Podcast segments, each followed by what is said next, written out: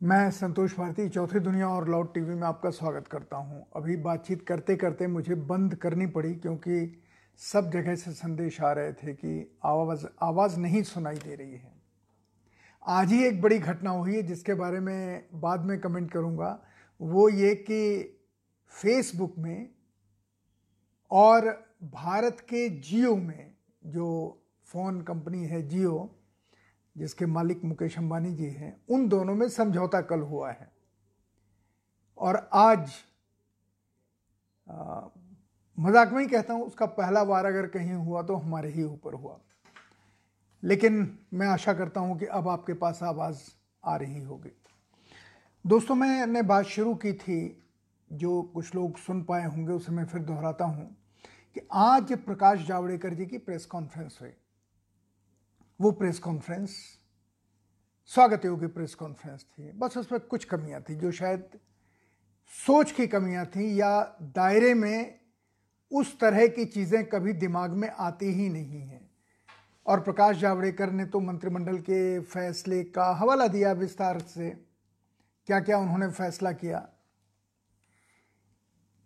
उन्होंने इस चीज़ के ऊपर कोई फैसला नहीं किया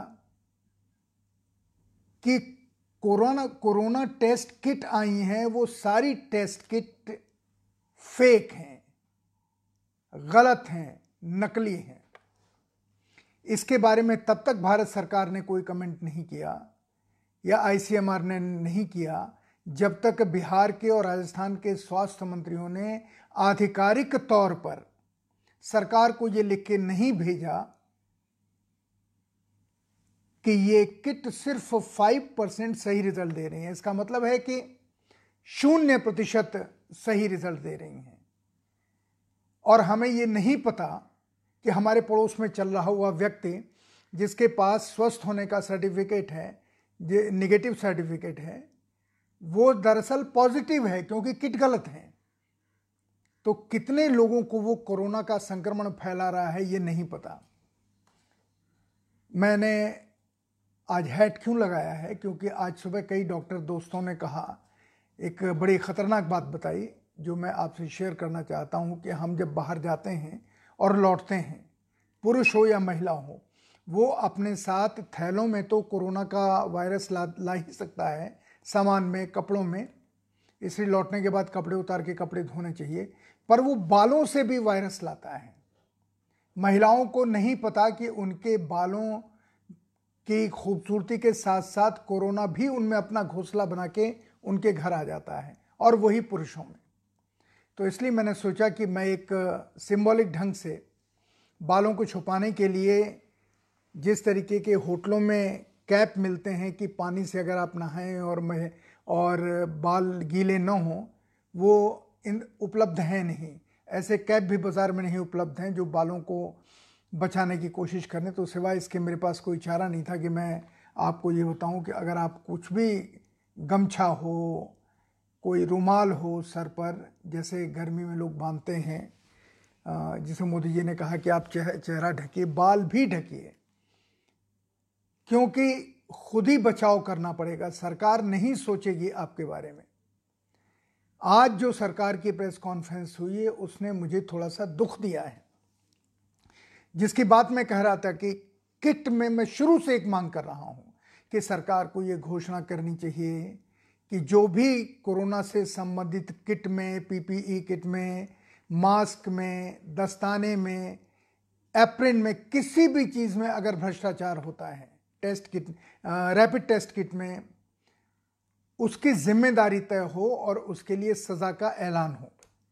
आपने बहुत अच्छा किया कि डॉक्टरों के ऊपर जो हमला करेगा, उसके लिए सजा का ऐलान कर दिया।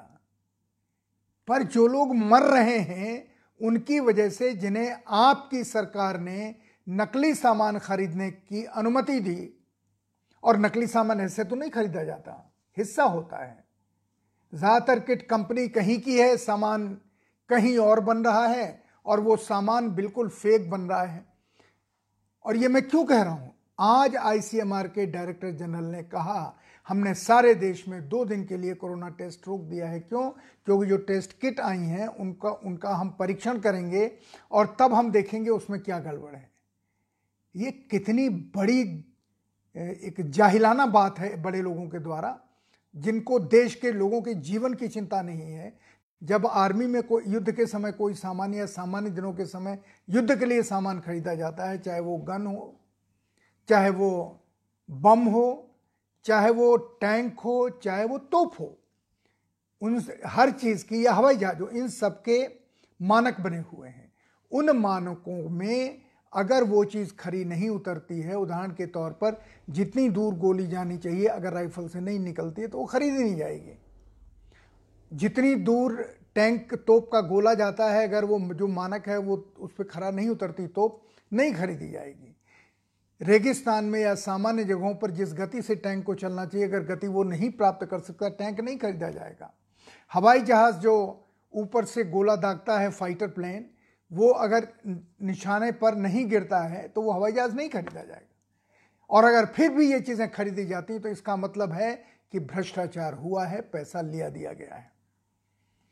जिस संस्था को, आईसीएमआर को ये फाइनल करना था कि कौन सी टेस्ट किट आएगी या नहीं आएगी इसको तो पहले तय करना चाहिए था कि टेस्ट किट सही है या नहीं है।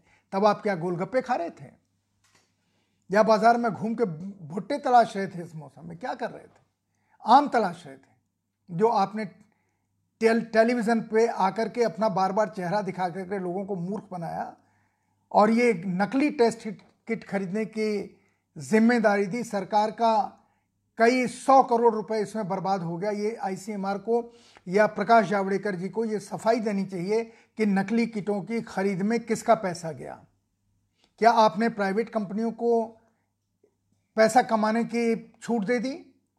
जो गलत टेस्ट किट ले आए और साढ़े चार हज़ार रुपये वसूलने की प्लान कर लिया उन्होंने, किसके साथ प्लान किया? किसने परमिशन दी? बिना टेस्ट किट को न जांचे हुए किसने परमिशन दी? और अगर सरकार ने खरीदे हैं तो कितना पैसा बर्बाद हुआ? किसके दस्खतों से ये टेस्ट किट खरीदी गई बिना उसकी वैधानिकता या उसके इस, उसकी एक्यूरेसी बिना जांचे हुए नापे हुए? आप देश के लोगों को मार देना चाहते हैं। अगर मैं ये आरोप लगाऊँ तो आपको कैसा लगेगा? मैं सोच रहा हूँ कि मैं स्वस्थ हो गया हूँ लेकिन दरअसल मैं बीमार हूँ और मैं दूसरे लोगों में कोरोना बांट रहा हूँ। क्यों? क्योंकि मैं उस भ्रष्टाचार का शिकार हो गया हूँ जो टेस्ट किट के में आपने होने दिया। और जिन्होंने साइन किए हैं, जिन्होंने फ़ाइल पे नोट लिखे हैं, सबने पैसे लिए हूँ। तो गुस्सा तो आएगा। फिर आप कहते हैं, कोरोना हमारे कंट्रोल में है, जबकि रोज आंकड़े कुछ और बताते हैं। और अभी हमें आप समझाते हैं कि हम स्टेज थ्री में नहीं गए हैं। जबकि स्टेज थ्री में जाने का सारा सामान आपने तैयार कर दिया है। नहीं लगता कि ये कितना बड़ा, एक हत्या का अपराध है, एक जेनोसाइड की योजना बन रही है कि देश के लोग मर जाएँ? क्योंकि जाँच में वो निगेटिव मिलेंगे, पर दरअसल है वो पॉजिटिव स्वास्थ्य मंत्रियों ने कहा, और मज़े की चीज़ कि ये बात बिहार और राजस्थान से उठी इस बात को तो मध्य प्रदेश से उठना चाहिए था। इस बात को तो कहीं और से उठना चाहिए था। इस बात को तो भारत सरकार को उठाना चाहिए था। पर यह बात वहाँ से हुई जिसका खंडन नहीं हुआ। आईसीएमआर ने माना, दो दिन आज और कल टेस्ट रोक दिए गए हैं देश में। इसका मतलब है कि गलत किट खरीदी गई है। कौन जिम्मेदार है उसकी सजा का ऐलान? आज प्रेस कॉन्फ्रेंस में प्रकाश जावड़ेकर जी को करना चाहिए था। उन्होंने नहीं किया। सबूत खुद आईसीएमआर के डायरेक्टर हैं कि दो दिन के लिए हमने टेस्ट रोक दिए। इतने दिनों से जो टेस्ट हो रहे थे, इतने दिनों से जो पैसे आप ले रहे थे, इतने दिनों से जो बीमारों के, बीमारों को आप गलत सर्टिफिकेट दे रहे थे कि आप ठीक हो गए हैं, वो बढ़ करके घूम के कोरोना फैला रहे हैं और आप टेलीविज़न के ज़रिए से लोगों को ये सलाह दे रहे हैं कि कोरोना तो इनके, इनकी इनकी वजह से फैल रहा है। हमारी कोई गलती नहीं है। हमने भ्रष्टाचार नहीं किया है, हमने सही टेस्ट किट मंगाई है। अब वो गलत आ गई तो हम क्या करें? ईश्वर की इच्छा। तुम मर जाओ तो ईश्वर की इच्छा।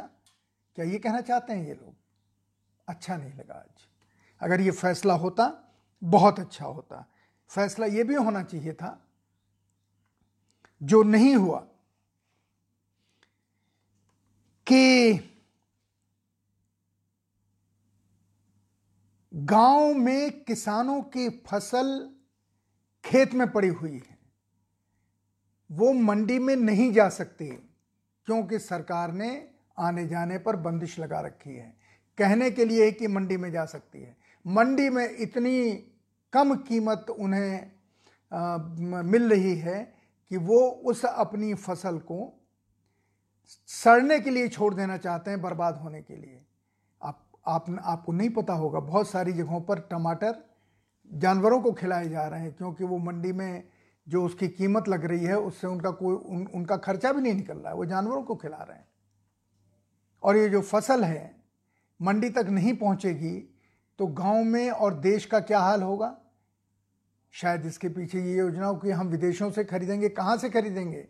विदेशों में भी अगर सेटिंग है आपकी कि आपने पाँच उदाहरण के लिए 500 टन का ऑर्डर दिया और एक टन खरीदें और चार सौ निन्यानवे टन भ्रष्टाचार की भेंट चढ़ जाए तो अलग चीज़ है।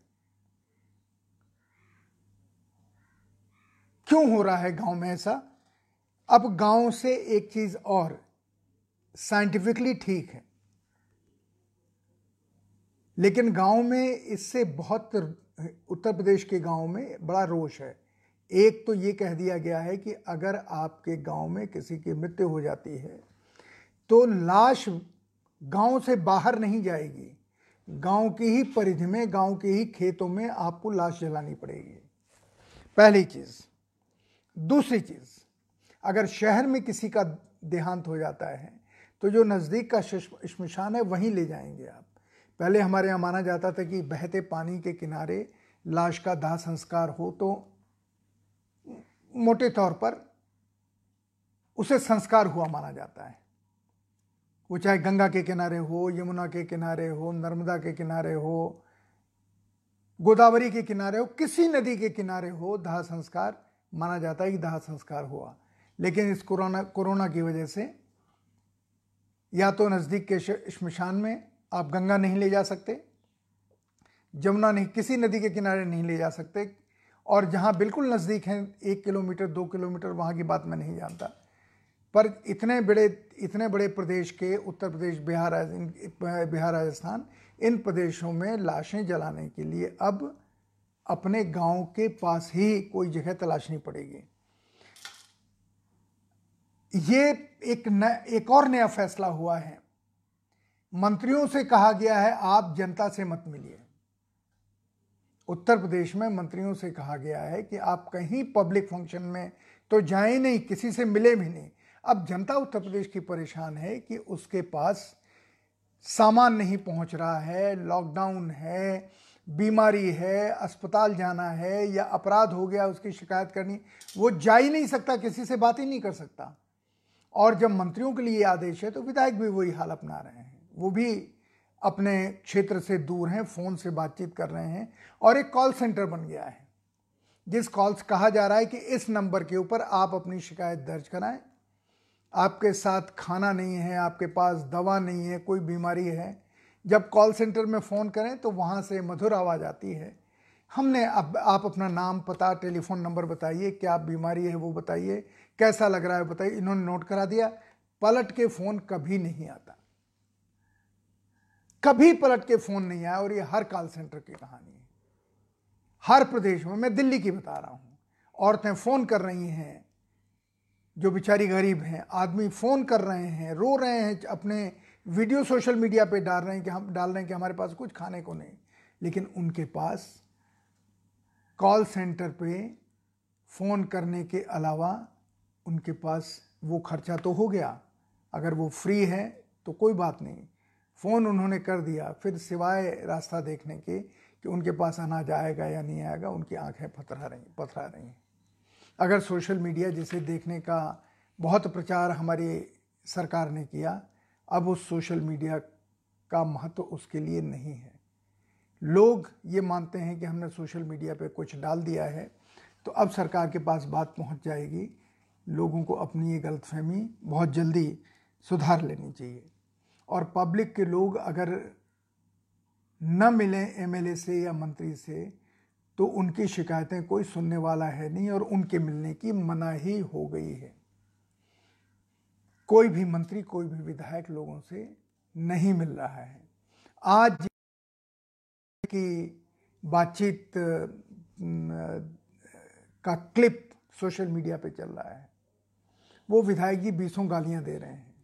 कह रहे हैं कि अमेरिका तो बड़ा भारी बेवकूफ़ है। ताली पीटने से और थाली बजाने से कोरोना भाग सकता है और वो वहाँ अपने लोगों को मरवाते जा रहे हैं। वो कहे नहीं थाली पीट, थाली, ताली पीटते हैं और थाली बजाते हैं। एमएलए साहब कह रहे हैं।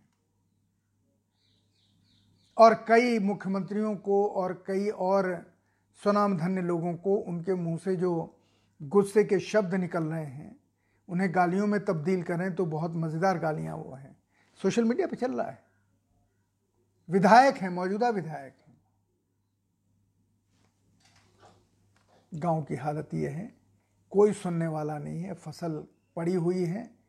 शहर में वहीं पर फ़सलों के भाव आसमान पर हैं।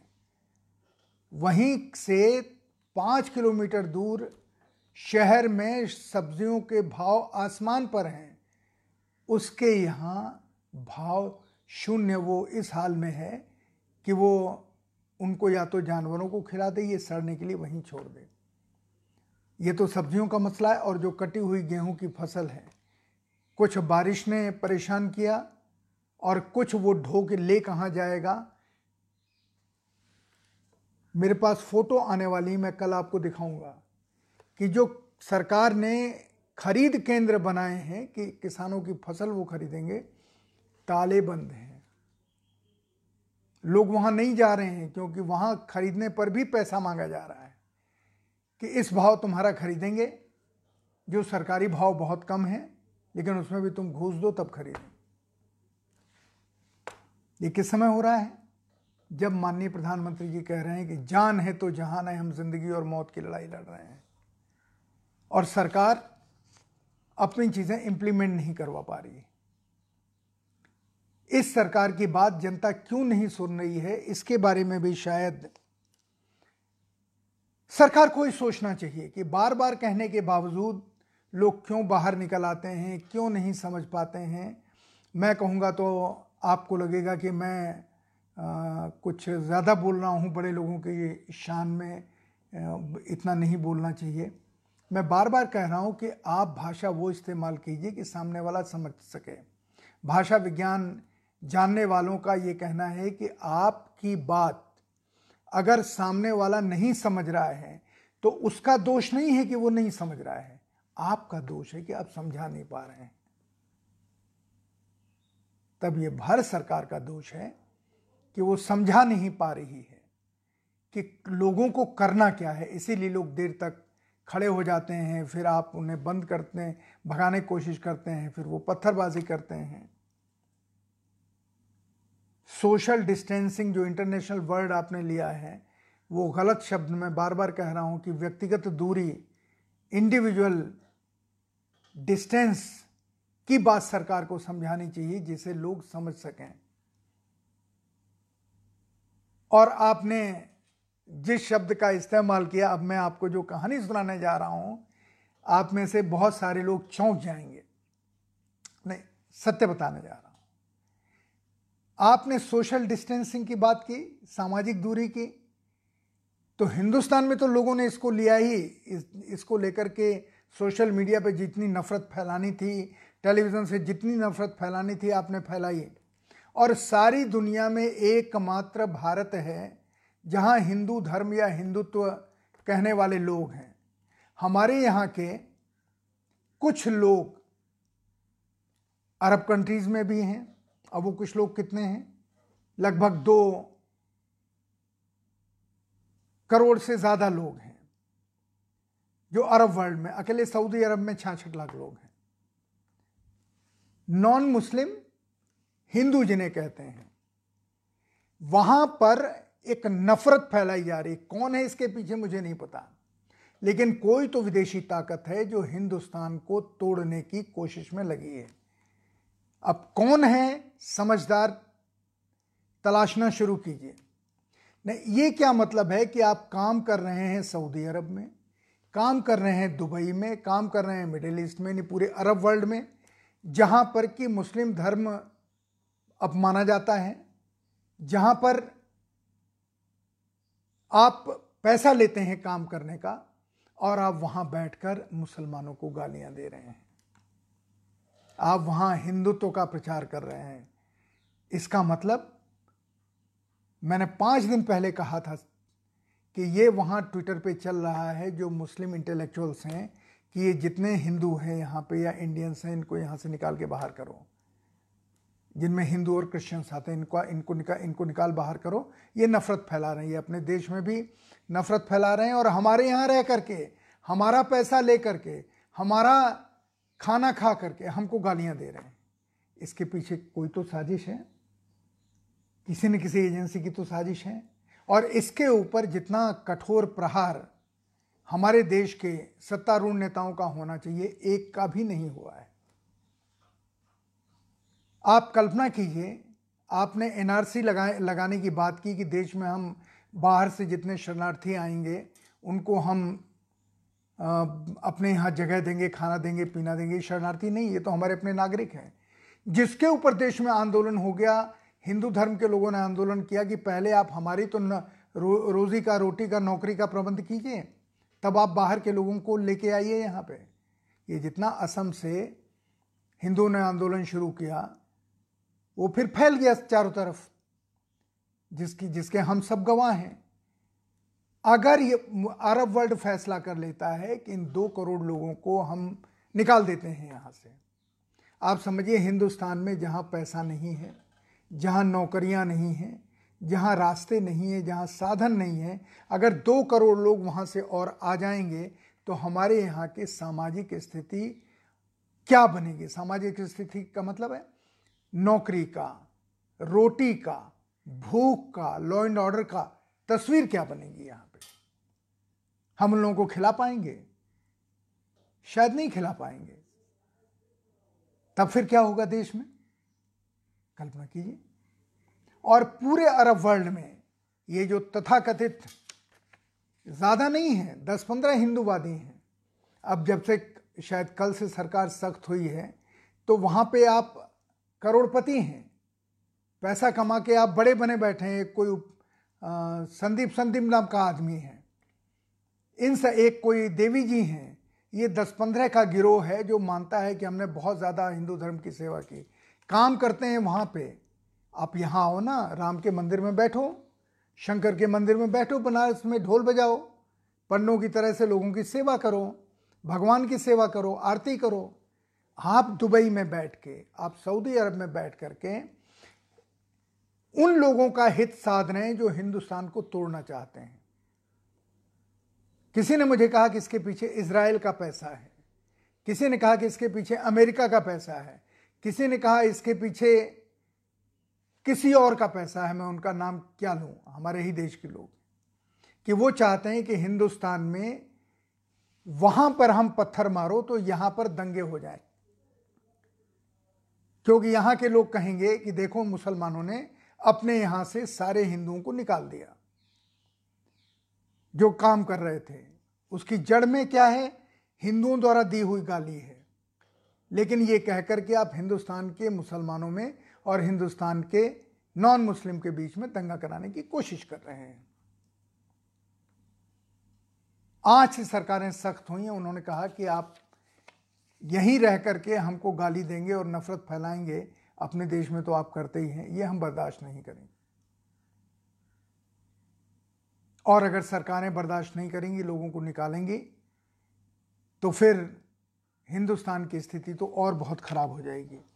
वैसे ही तेल का भाव कम है, वो इस कम पर भारत सरकार को बहुत बड़ा फ़ायदा मिल गया है, क्योंकि भारत सरकार में डीजल और पेट्रोल की कीमत कम नहीं हुई, कम हो रही थी, उस पर तीन रुपये सेस लगा दिया, अतिरिक्त भार लगा दिया। हिंदुस्तान के लोगों को कोई फ़ायदा नहीं हुआ। सारी दुनिया को फ़ायदा हुआ। लेकिन हम उसी भाव पेट्रोल और डीजल ले रहे हैं जो पहले था। दुनिया में तेल सस्ता होकर पता नहीं कहाँ चला गया कि बहुत सारी रिफाइनरीज ने यह तय किया कि अब हम आ, कच्चे तेल का निर्माण बंद कर देंगे। थोड़े दिनों के लिए। क्योंकि इतने कम पर दुनिया का बाज़ार अति मंदी की तरफ़ जा रहा है। लेकिन हम हैं कि हम कोई आवाज़ नहीं उठा रहे हैं, हम उसी भाव ले रहे हैं। हमारे सरकार को खर्च करने के लिए बहुत पैसा मिल रहा है। लोगों ने दिल खोलकर कोरोना फंड में दान दान दिया, जो प्रधानमंत्री ने नया फंड बनाया है। सवाल हैं, उन सवालों का जवाब सरकार नहीं देगी तो कौन उनसे जवाब ले लेगा कि आपने नया फंड क्यों बनाया? लेकिन हाँ प्रधानमंत्री जी की आज एक अपील आई है कि कोरोना फंड में जो पीएम केयर फंड है, नया वाला, इसमें जी खोल कर दान दें। प्रधानमंत्री को ये अपील क्यों अब करनी पड़ी? लोगों ने तो जी खोल के दान दिया। तो कम से कम एक काम कर दीजिए ना, एक छोटा सा अख, वो निकाल दीजिए कि कितने बड़े मैंने पाँच लाख से ऊपर कितने ने, कितनों ने कितना दान दिया और पाँच लाख से नीचे कितनों ने कितना दान दिया। बस दो फिगर बता दीजिए। और आपके पास फंड आया कितना और उसमें से आपने खर्च कितना किया? अभी तक। क्योंकि आपके पास पैसे की कमी है तो आप मांग रहे हैं जनता से। जनता देगी। देश के प्रति हम पागल हैं और हम अपनी जान तक देंगे। आपने मांगा है, लोग देंगे। पर उस देने के पीछे के तर्क और उसका परिणाम भी तो लोगों के सामने आना चाहिए। आप सोचेंगे, नहीं, ये नहीं होना चाहिए। सवाल नहीं पूछो कि पैसा आया तो पैसा कोरोना में खर्च हुआ या कहीं और खर्च हुआ। पैसा निकालने का दस्तखत करने का हक किन के पास है? बजट बनाने का हक किसके पास है? क्योंकि आज प्रधानमंत्री की अपील ने मुझे डरा दिया। सब लोगों ने जिल, दिल खोल के दान दिया। मैंने आपसे कहा कि जो विदेश से क्रूड, जो कच्चा तेल आ रहा है, उसका भाव ज़मीन पर है। हम लेकिन जितना भाव में डीजल और पेट्रोल ले रहे हैं तो हम तो सरकार की मदद कर रहे हैं ना? इतना महँगा लेकर के। वो भी पैसा आप ही के पास जा रहा है। फिर आप आज पैसा मांग रहे हैं तो ये क्या हो रहा है? क्या कोई अनाड़ी चार्टर्ड अकाउंटेंट बैठा है क्या भारत सरकार में? या वित्त मंत्रालय उसको संभाल नहीं पा रहा है, रिज़र्व बैंक संभाल नहीं पा रहा है? हो क्या रहा है? कुछ सोचना तो चाहिए इसके बारे में।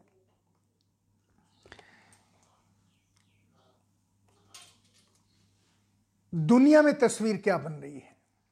हमारे मीडिया की। न्यूयॉर्क टाइम्स ने कहा है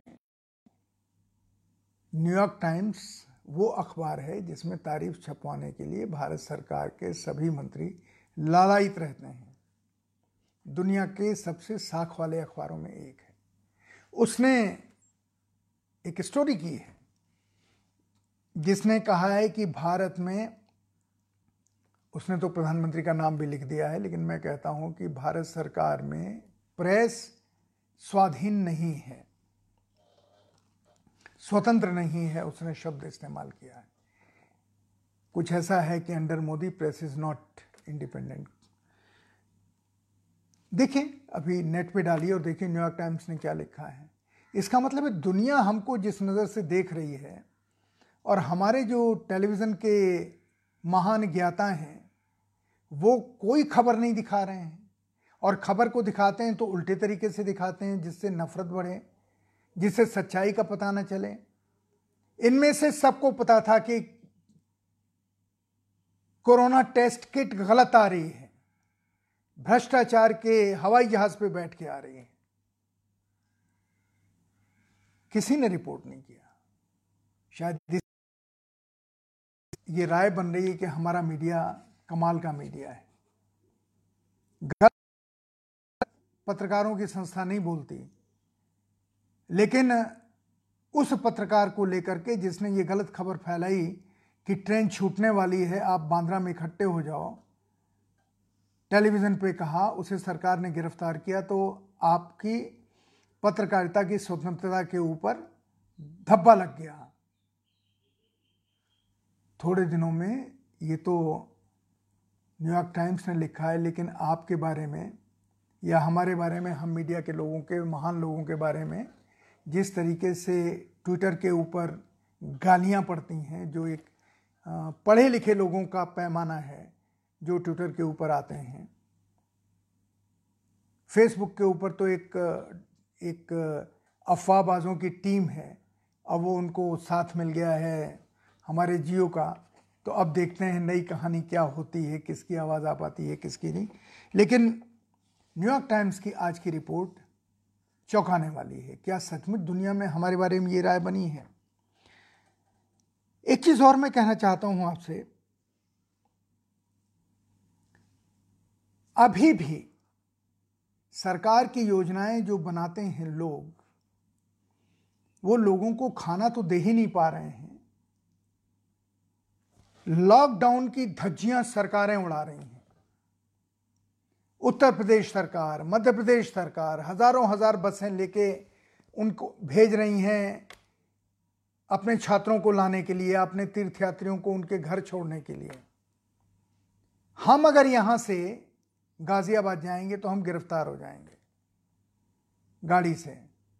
अगर हम यहाँ से आगरा जाना चाहें तो ये तो हम गिरफ़्तार हो जाएँगे क्योंकि लॉकडाउन है, आप नहीं निकल सकते। पर ये हज़ारों हज़ार बसें निकल सकती हैं। और वहीं दूसरी तरफ़ गरीब आदमी आज भी सिर्फ़ एक विनती कर रहा है कि हमें रेलगाड़ी या बस की अनुमति दो दिन के लिए दे दो, हम अपने घर चले जाएँ। जहाँ पर हैं, वहाँ पर खाना नहीं मिल रहा है। सिर्फ़ झूठे आश्वासन मिल रहे हैं कि खाना आपके दरवाजे पर आएगा। सत्तर प्रतिशत लोगों को नहीं मिल रहा है। और जिनको मिल रहा है, वो किस क्वालिटी का है, कोई टेलीविज़न का पत्रकार उसको खा के तो देखे, वहाँ जाके किसी के साथ। कि किस तरह का खाना है, खाया जा भी सकता है नहीं जा सकता है।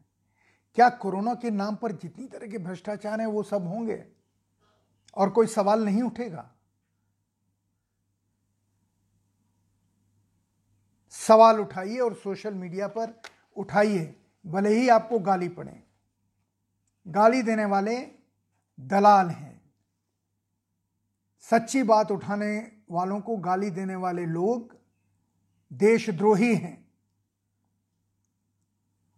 क्योंकि वो चाहते हैं कि देश में नकली किटें आए, देश के लोग मरें, देश के लोगों का इलाज ना हो। वो ऐसे लोगों की जमात है। सीधे मान लीजिए कि ये आपकी ज़िंदगी की लड़ाई के खिलाफ मौत का साथ दे रहे हैं। आदमी आदमी का फ़र्क है। गरीब को बस नहीं है गरीब गरीब के लिए ट्रेन नहीं है। का संपूर्ण लॉकडाउन है। वो अगर बाहर निकल जाए, पुलिस उसको डंडे मारती है, कान पकड़ के उठक बैठक कराती है और वो टेलीविज़न गर्व से दिखाता है। ये सब गरीब आदमी हैं। जिनकी उठक बैठक जिनकी डंडेबाजी, जिनकी, जिनको गालियाँ, पुलिस की जो क्लिपिंग्स आ रही हैं सोशल मीडिया पे। लेकिन अगर आप अमीर हैं तो आपके लिए लग्जरी बसेज आएँगी। आप जहाँ जाना चाहें, वहाँ चले जाएँ। चार्टर्ड फ़्लाइट कैसे चल रही हैं? जो उतर रही हैं अभी भी, वो कोरोना नहीं ला रही होंगी। इन सवालों को भारत सरकार को देखना चाहिए। जिन सवालों को भारत सरकार नहीं देख रही है, ये दुख है। फिर सरकार के ऊपर से भरोसा उठता है कि आप करना तो दूर लोगों के लिए सोच भी नहीं सकते।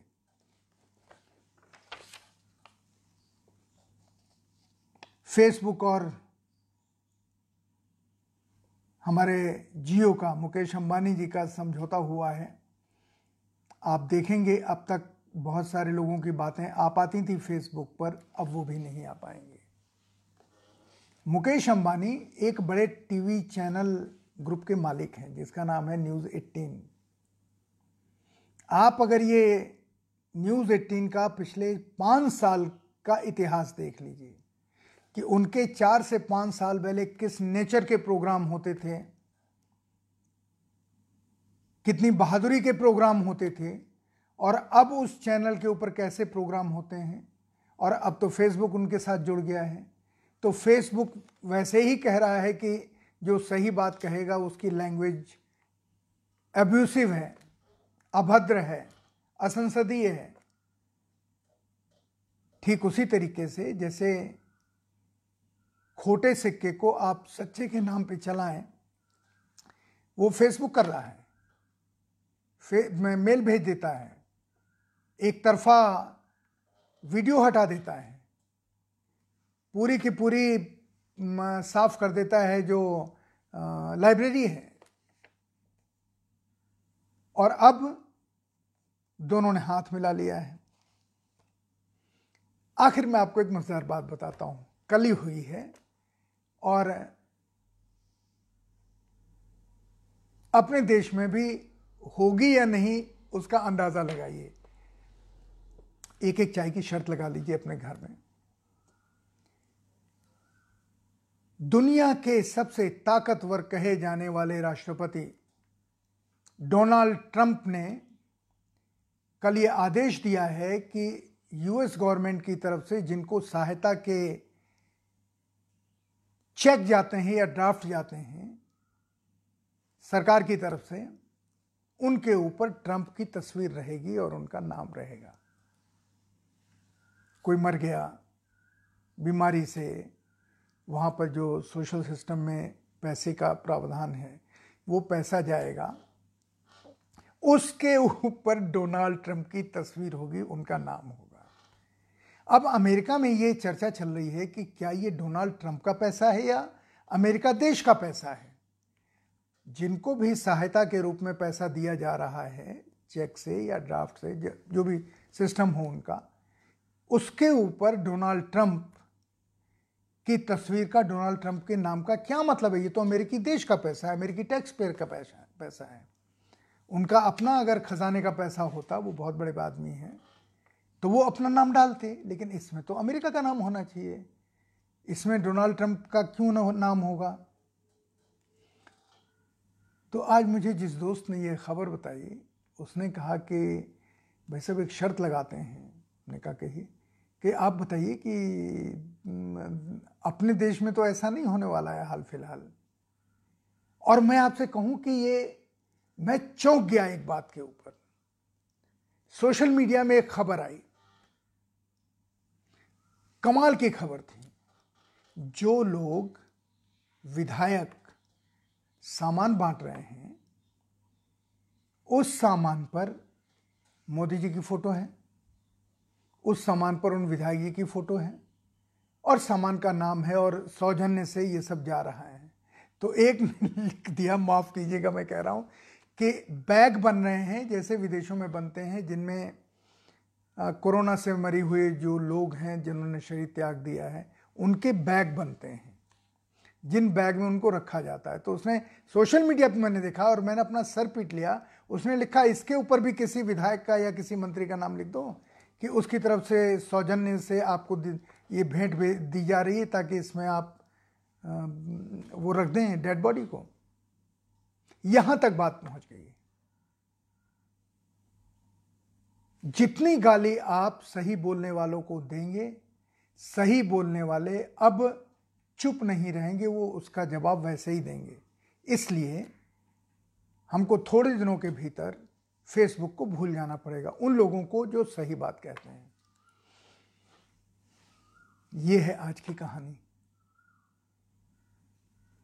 कल फिर मिलते हैं और कोशिश करेंगे कि वो बातें आपको बताएँ, जो बातें फेसबुक और जियो की नज़र में एब्यूसिव हैं, जो नहीं करनी चाहिए।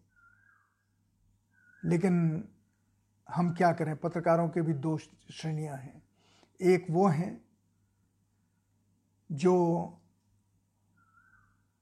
ढपली वाले ढपली ढपली बजाते हैं, और दूसरे वो हैं जो लोगों की ज़िंदगी, लोगों के दर्द, लोगों के आँसू, लोगों के दुख सरकार के पास या निर्णय करने वालों के पास पहुँचाने की कोशिश करते हैं। देखना चाहिए और ऐसे लोगों का समर्थन करना चाहिए जो लोगों की तकलीफ़ और लोगों के दुख, अभी भी सड़क चलते हुए लोगों, लोग मर रहे हैं, उन्हें बसें नहीं मिल रही हैं ऐसी बातें जो सामने लाते हैं उन्हें सलाम करना चाहिए। नमस्कार। जय हिंद।